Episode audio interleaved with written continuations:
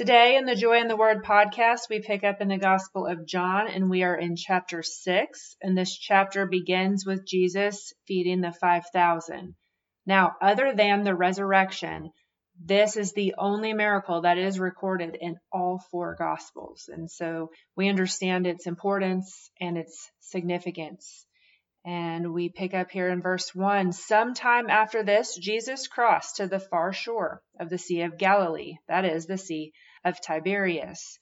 It puts that in parentheses, probably indicating that it is the Roman name for the sea. And a great crowd of people followed him because they saw the miraculous signs that he had performed on the sick.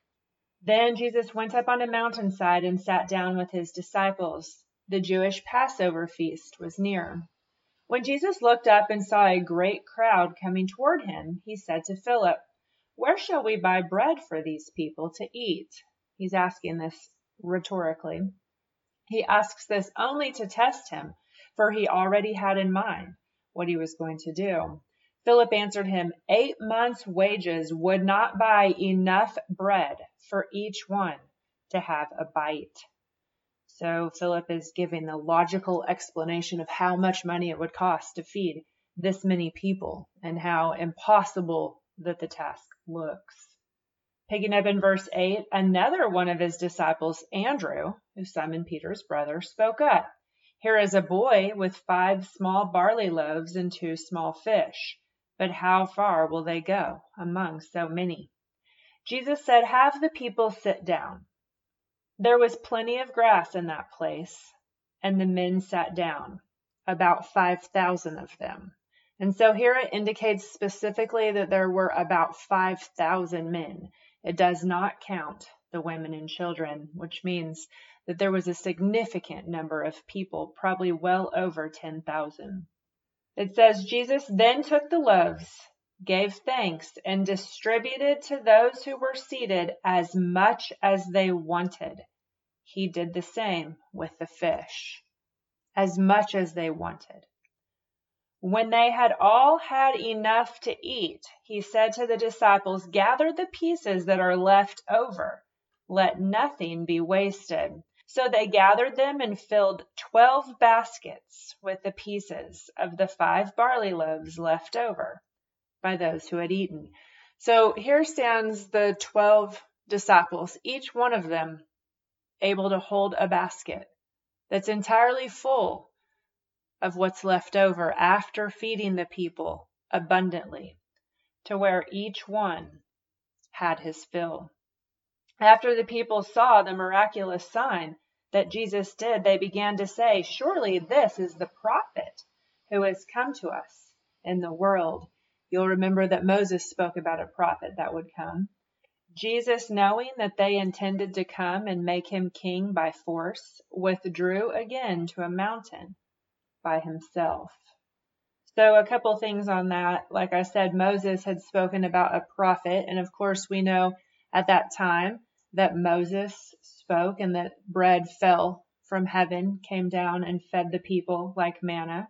And so they associated this miracle with what Moses did. Another thing it says here is that Jesus knew they intended to make him king by force. But Jesus knew that his time to reign had not yet come.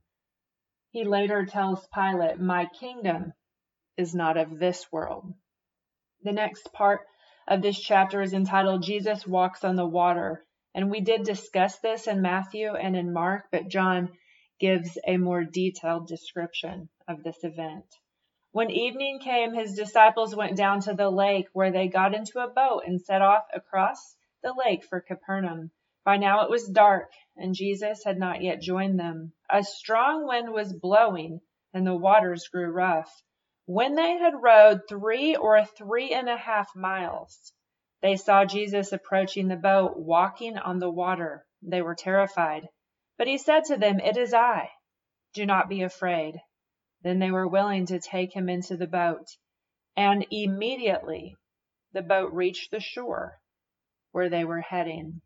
So they had been struggling. They set out across the lake. They had rowed, it said, three or three and a half miles, struggling. They're out in the middle of this lake. They see someone coming, walking on water. They are terrified. But Jesus calms them and says, It is I.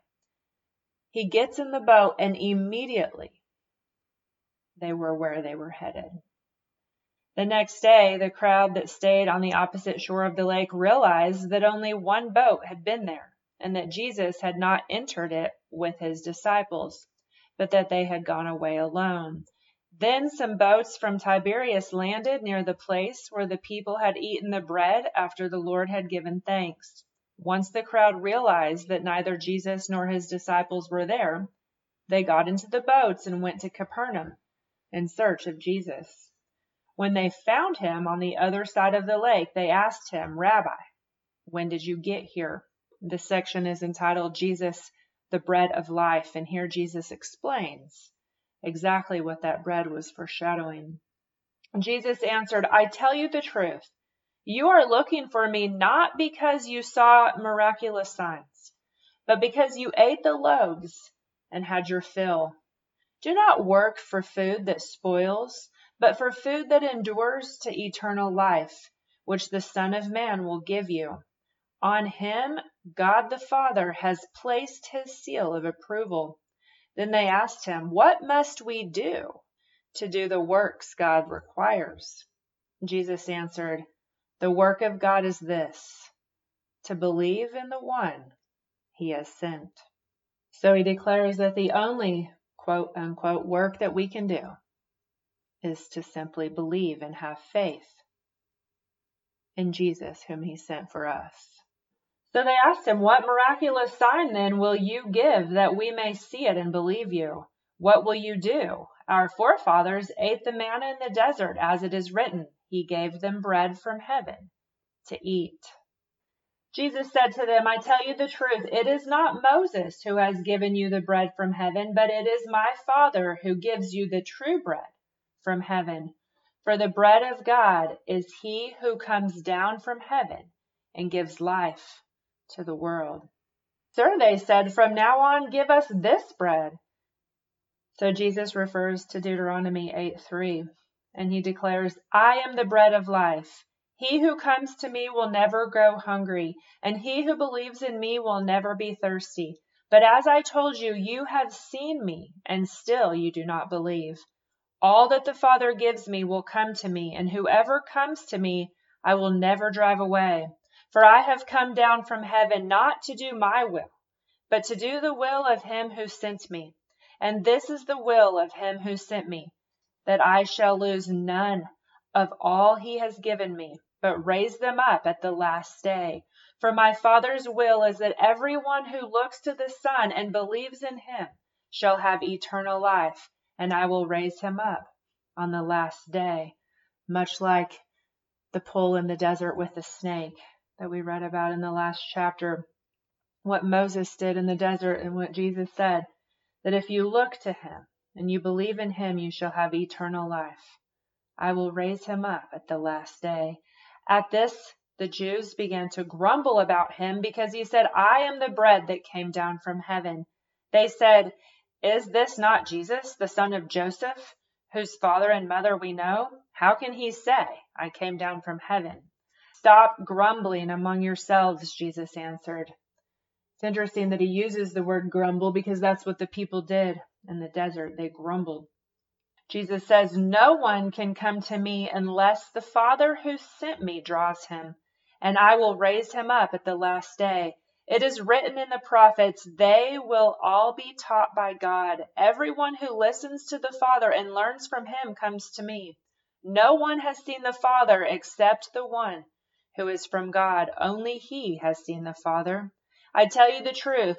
He who believes has everlasting life. I am the bread of life. Your forefathers ate the manna in the desert, yet they died. But here is the bread that comes down from heaven, which a man may eat and not die. I am the living bread that came down from heaven. If anyone eats of this bread, he will live forever. This bread is my flesh which I will give for the life of the world. Then the Jews began to argue sharply among themselves, How can this man give us his flesh to eat?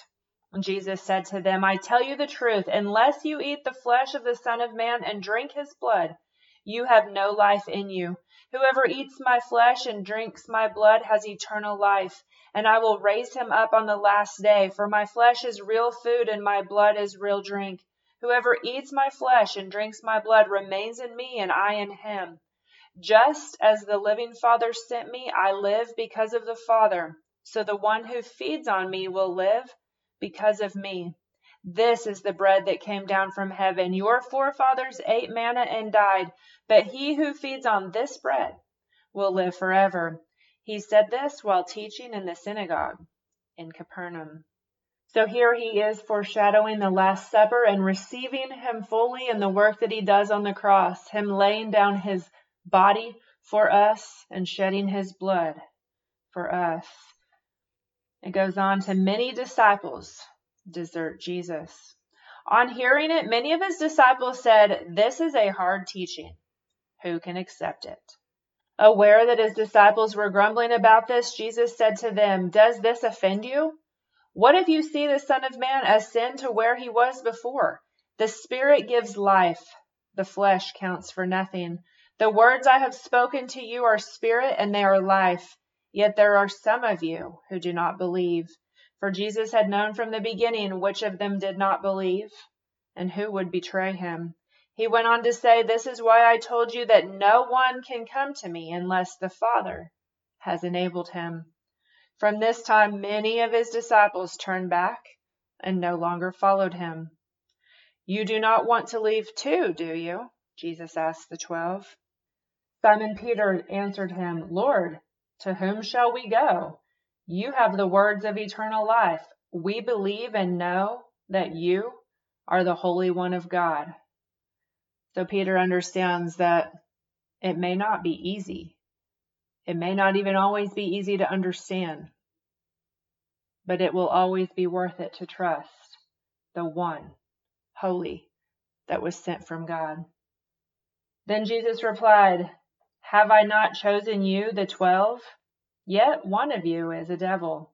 He meant Judas, the son of Simon Iscariot, who, though one of the twelve, was later to betray him. And that ends chapter 6. We will pick up next time in chapter 7.